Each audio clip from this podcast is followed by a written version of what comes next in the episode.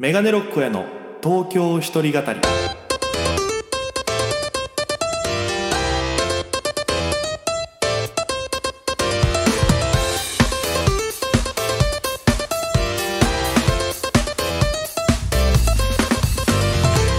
さあということで始まりました。新番組メガネロックへの東京一人語りでございます。よろしくお願いします。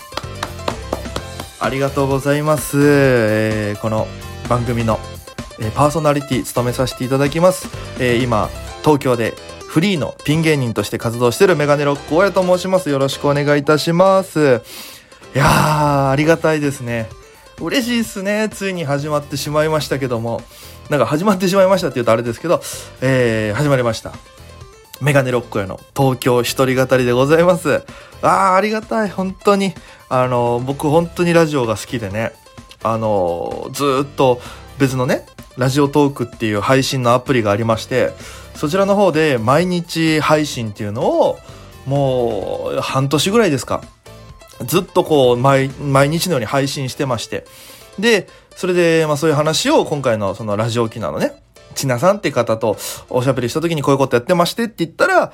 ちょっとポッドキャストやってみませんかっていう話をいただきましてぜひぜひということでちょっとね、間は結構かかったんですけど、ようやく、えーこういう形で皆様のお耳に触れることができるということで、本当に感謝しております。ありがとうございます。そんなこの番組のコンセプトなんですけど、その実際にね、ちなさんとこう打ち合わせする中で、あのこう、一緒に考えさせていただいたんですけども、えー番組概要がですね、大都会東京へ、口先一つで乗り込んだ沖縄芸人の一人語りラジオ。コロナ、不況、揺れ動く時代、それがどうした？メガネロック声が聞かせる本音の東京お笑い物語が始まります。ちょっとなんかロールプレイング感すごいんすよね。なんかロールプレイングゲームのその最初のところに載ってるなんかプロローグみたいな感じの え感じですけども嬉しいですね。ありがとうございます。こういう形で。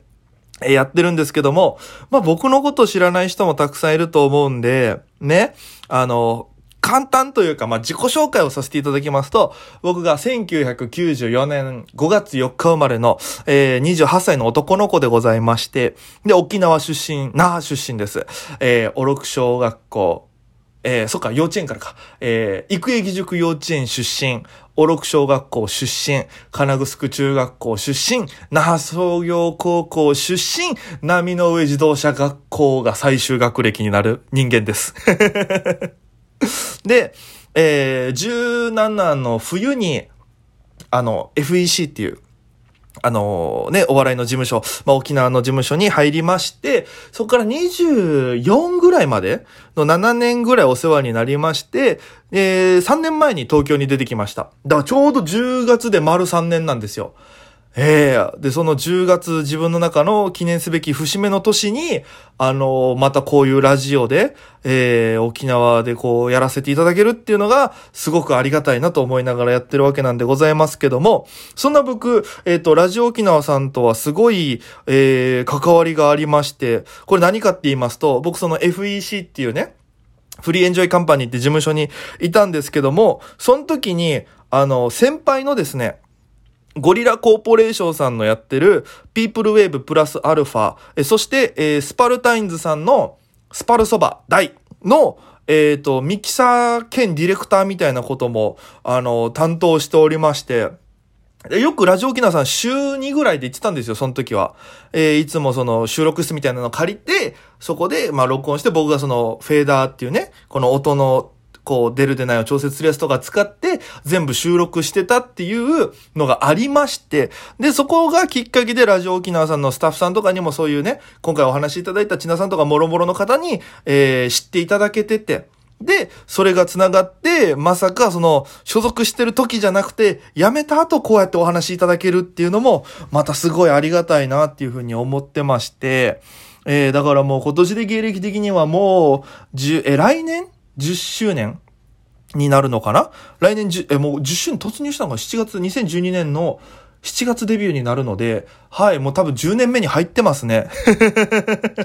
でも、まあ、東京来てからは、あの、まあ、いろんな芸人さんとね、他の方とお会いするんですけども、えー、芸歴3年目と言っております。あの、沖縄での芸歴はカウントせずに、あの、東京で始めたという形なので、まあ、東京で新規一点頑張るぞという意味を込めて、3年目という風にしてやってるので、皆さんもあの、大家をね、どっかで見かけたとしても、あの、10年目だよねとは、じゃなくて3年目だよねっていう感じで接してもらえれば嬉しいかなと思います。あの、これもね、東京ならではなんですけど、芸人ってね、沖縄は年功序列で先輩後輩が決まるんですよ。だから僕が例えば芸歴は7年目の28歳だったとしても、芸歴3年目の35歳とかが来たら、その人には敬語使うんですよ。ちゃんとね。あの、年功序列ですから。でも、東京だったら、僕はその35歳の人にタメ語でいけるんですよ。で、35歳の人は僕に敬語使わなきゃいけないっていう、そういう文化の違いもあったりするので、だや、ややこしいところがあるんですよね。うん。だからその、で、なんか高校生の時から知ってる子とか、そのお友達とかは、そんなん関係なく付き合ってくれたりとかするんですけど、最初東京来た時はね、やっぱそれがあ難しかったですね。慣れるまでというか。だから基本もう僕この感じでなんか10年目ですとか言うとあれだから、あの、本当に親しくなった人というか、あの、ある程度関係、ね、あの、お話とかしてる人には本当のこと言うけど、それ以外のところは3年目って言ってるんで、あの、だからその、ややこしいんですよ、とりあえず。だからまた東京と沖縄の違いとかも、お笑いは結構あったりしまして。で、なんといってもそのライブの本数も違うので、沖縄だったら多分、吉本さんはね、あの、まあ、その、今もあれですけど、沖縄花月っていうのがあったから、基本毎日公演とかされてたわけじゃないですか。で、えっ、ー、と、僕といた FEC とかは月3回とかだったんです。F ライブお笑い劇場。でも今やってない裏お笑い劇場っていうのがありまして、多くて月3。まあ、それ以外に企画ライブやったら4とかなんですけど、もう東京も毎日のようにライブやってますから、僕はあの、8月、ね、先、あ、先々月か。出た8月に出たライブの本数数えたら26本出てたんですよ。沖縄の、えー、半年？え？もう、それ以上か。の数出てまして。で、東京ってほとんどお金払って出るライブが多いんですよ。まあ、例えばその、安ければ500円で出れるし、高いと1500円とか、あ、高いとというか、高いのは2000円とか3000円するんですけど、大体相場1000円から1500円ぐらいなんですね。で、そのお金を払ってライブでネタやって、で、最初の頃はやっぱり、こう、滑って帰るみたいな日々が続くわけですよ。で、そうすると、1500円払って滑って、あの、酒飲んで帰るっていう毎日を 繰り返してまして、悔しいなと思いながら。今はね、もう、あの、どこのライブも大体、ありがたいことに上位とか取らせていただいてて、エントリー費払わなくても良くなったポジションにちょっとずつ近づいてきてまして、あとお呼ばれしたり、ゲストで呼んでもらったりとかっていうところに来るのに、まあ、2年ぐらいかかりましたから、ええー、まあ大変でしょう。ね、ね、ね。何かこう、やっぱりこう、同調を求めてしまう感じはありますけど。だって今日もね、このラジオ、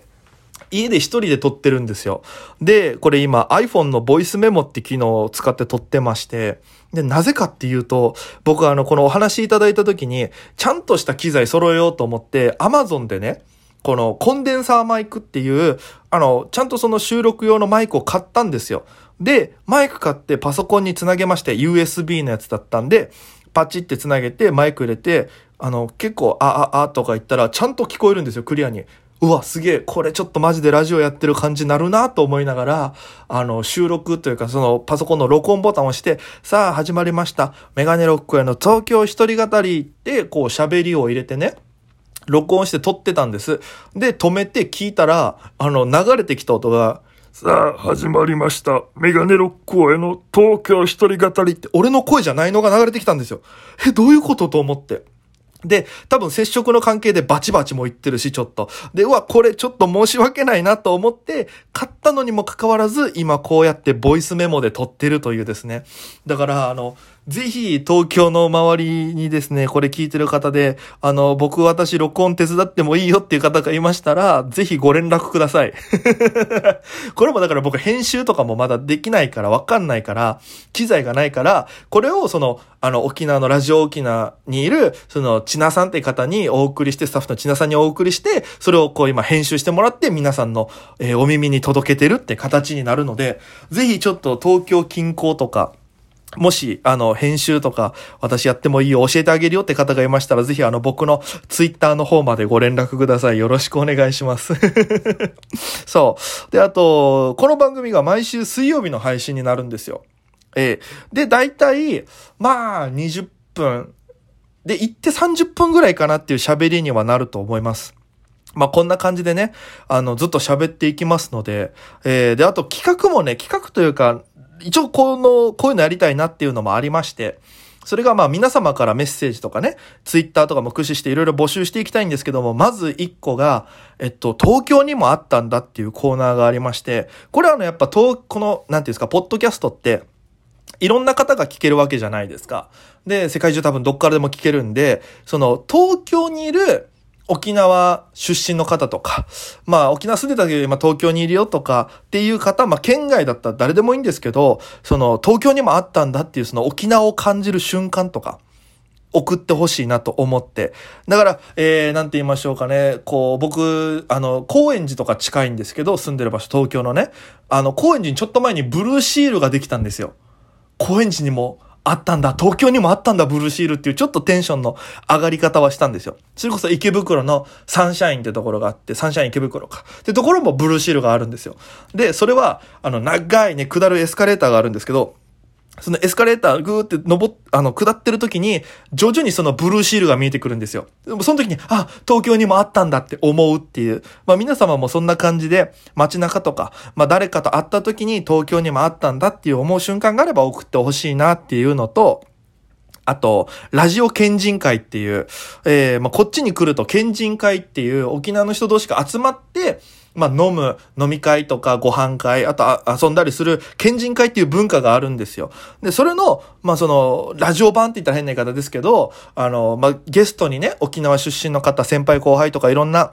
ジャンルの方とかお呼びして、えっと、こう、ゲストに招いてお話しするっていうラジオ県人会っていうのをやりたいなと思って。で、あと単純に僕がね、やっぱ芸人仲間とか周りに多いんで、先輩後輩もそうですけど、同期とかね、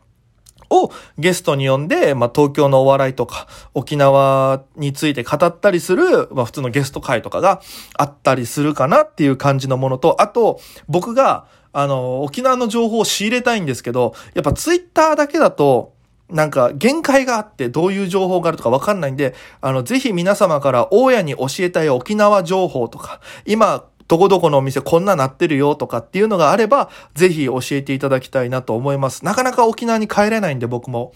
前帰った時が4月うん、あの、アウトプットさんっていう僕がお世話になってるライブハウスがあるんですけど、そこが周年の時にお声かけてくださって、そこで単独ライブやったんですよね。えー、それ以来帰ってないので、まあ大体最近どこどここうなって、あそこの僕ラーメン好きなんで、あそこのお店美味しいですよとか、新しいラーメンができましたよとかいう、そういう情報をいっぱいいただければ、次沖縄に行った時にそこに行こうかなっていう参考にもしますので、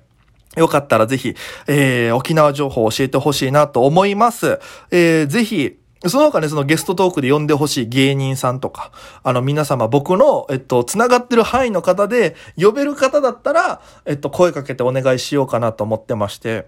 それこそ、えー、東京来て同期で、えっと、連絡先知ってて、あの、ちょっと喋、喋ったりするのは、あの、今有名な方だと、えっと、イエス・アキトっているんですけど、わかりますかね？あの、怪奇イエス・どんぐり RPG であの、ダーブルパチンコってやってる、あの、アキトとかも実は、あの、10年目で一緒の同期なんですよ。形的には。で、アキトとかも、まあ、一応連絡先交換しててよく喋ったりするんで、一緒になった時はね。だからちょっと、アキトとかにもね、アキト北海道から出てきてやってるから、うん。だからその沖縄から出てきた僕との、なんか北海道と沖縄の遠いところから出てきた者同士の、こうお話とかもいろいろできるかなと思いますので、まあそういうふうに、この芸人さんと呼んでほしいとか、なんか、いろんなゲスト候補、あのー、自分の中でも考えてるんですけど、皆さん誰かと喋ってほしいとか、誰か呼んでほしいっていうのがあったら、ぜひ教えていただければなと思います。すべての、えー、メールとかコーナー、あと感想メール、普通歌ってやつですけど、全然、あの、お待ちしてますので、何でも構いませんので、えー、こちらのアドレスまで送っていただきたいと思います。メールアドレス、すべて小文字、megane で数字の69、アットマーク、rokinawa.co.jp、えー、メガネロックですね。megane69。これでメガネロック。アットマーク、r okinawa.co.jp r 沖縄 .j r 沖縄 .co.jp ですね。で、あと、ツイッターは、ハッシュタグの後に、東京一人語り、えー、一人はその、あれですね、孤独の方の一人ですね。独身の独に語ると書いて東京一人語りでお願いいたします。それで、あの、これ、今日発表になったんです。今日撮ってるのが、えー、9月の26日の月曜日なんですけど、今日のお昼頃に、このメガネロック公演の東京一人語りやりますよっていう情報を出したんです。で、それと同時に、この収録を夜やるんで、ぜひ、あの皆様、ハッシュタグ、東京一人語りで、つぶやいてくださいと。何でもいいんで、あの、ぜひ情報くださいって言ったら、一件だけ送ってくださいまして、それがですね、えー、ラジオ沖縄のちなさんです。ありがたいですよ、本当にこのお話いただいた、えー、ちなさんからいただきまして、それが、えー、出した後に気がついたことだけど、これ、東京ドイツ語ともなるな。まあもう走り始めたものだからしょうがない。逆に語学ものと間違えて聞いてもらえるかも。なんつって。どちらにせよ面白いもの作るぜハッシュタグ東京一人語りといただきました。ちなさんありがとうございます。東京ドイツ語ってなったらもう、あの、意味、意味わかんなくなりますよね。だってその写真見たらさ、東京ドイツ語とも読めるやつで、写真がね、僕顔がよくあの、韓国人に似てるって言われるんで、東京ドイツ語で韓国顔のやついたらもう多国籍すぎて意味わかんないですから。えー、いや、ありがたいですね。まあ皆さんもこんな感じで気軽にハッシュタグ東京一人語りをつけて、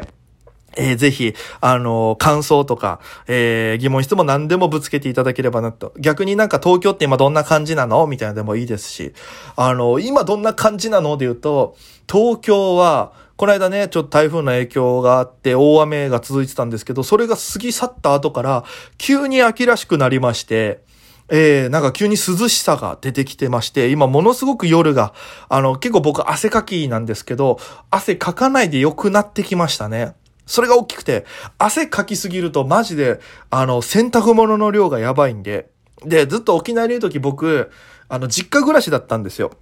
で、だからその、今まで洗濯とかもしたことないから、これマジ上京する人とか、覚えて、まあみんなできるのか、俺だけなのかな。洗濯のやり方もわからなかったからさ、あの、洗濯機買ったはいいけど、家に来るじゃないですか。それ、どう使っていいか説明書じゃなくて YouTube 見るの。YouTube で洗濯機、スペース、使い方って検索したら、マジで丁寧に洗濯機ってこういうものですから説明してる動画があるのよ。で、それ見て、あ、なるほど、こういう使い方で、こうやって、あ、すごい水出てきた、回った、すごい、あ、こんな感じなんだっていうのを、なんかマジで文明ってすごいなと思いながら選択をしてた日々が3年前なんですよ。もう今は僕はもう洗剤にもこだわるようになって、まあ、あの、東京なんでジェルボールも使いながら 別に東京感はないですけど、ジェルボールとか使いながら、いろいろね、あの、洗濯も楽しみながらやっておりますよ、一人暮らしを。生活してますけど。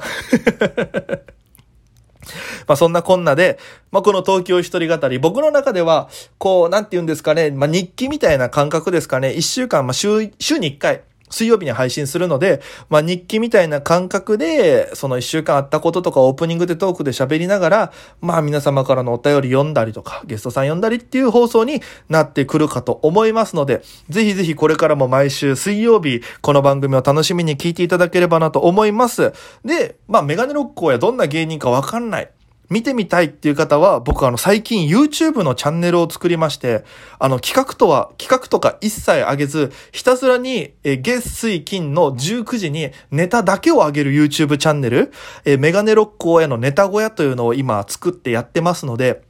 僕のこの放送聞いてからでもいいですし、ネタ見てみたいなと思ったらぜひ YouTube を見てみてください。で、そこでも、あ、面白いな、もっと見たいなと思ったら、僕が今出てる東京のライブって結構配信もやってまして、で、配信買って見ていただけると、まあ僕にその、なんて言うんですかバックというか、あの、呼んでくれてありがとう、購入してくれたお客さんありがとうっていうちょっと僕にも分け前みたいなのが入ってくるシステムになってますので、ぜひ気になる方いましたら僕のツイッターとか、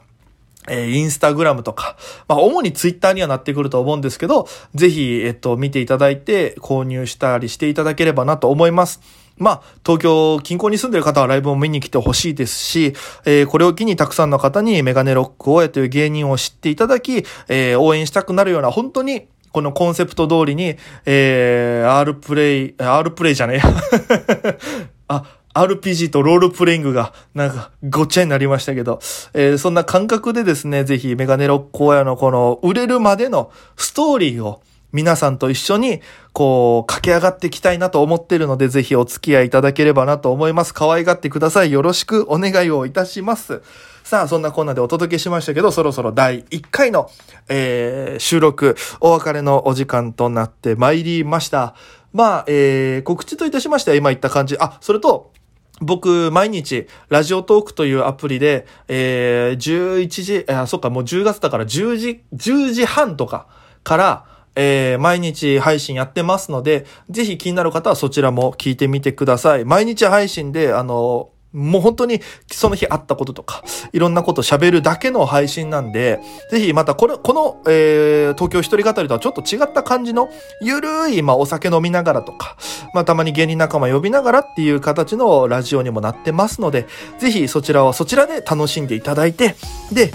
東京一人語りも聞いていただいてという感じで、えー、いろんな僕を見てほしいなと思います。見て聞いて楽しんでいただければなと思いますので、ぜひぜひよろしくお願いいたします。そして来週の放送は早速、ゲストさんをお呼びしております。もう収録済みにはなってるんですけども、来週はゲストにですね、パーマ大佐さんが来てくれます。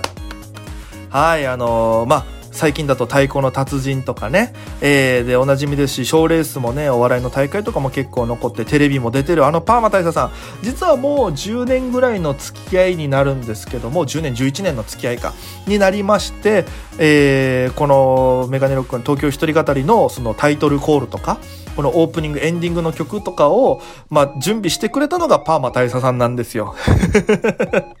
なんで、そのパーマさんと、えー、2週ぶっ通しで、えー、お話、トークを繰り広げてますので、ぜひ来週の回からも楽しんで聞いていただければなと思います。まあ、1回目のこの放送を聞いての感想とかのお便りも、えー、ぜひお待ちしてますので、よろしくお願いいたします。ごめんなさいね。ちょっとあのもう今22分ぐらいですか？ノンストップで喋り続けてるので結構その途中ね、あっとか間があるかもしんないですけど皆さんもあの聞いてて疲れると思うのであのそのタイミングで一回ふってこうため息なんかつく時間にしてもらえたらなと 思いますのでよろしくお願いいたします。ということで、えー、以上メガネロックへでした。これからも末永くラジオ沖縄さんそしてリスナーの皆さんこの番番組を愛してもらえるように頑張っていきますので、ぜひぜひ応援よろしくお願いいたします。ということで、以上となります。それでは皆様、また今夜、バイバイ。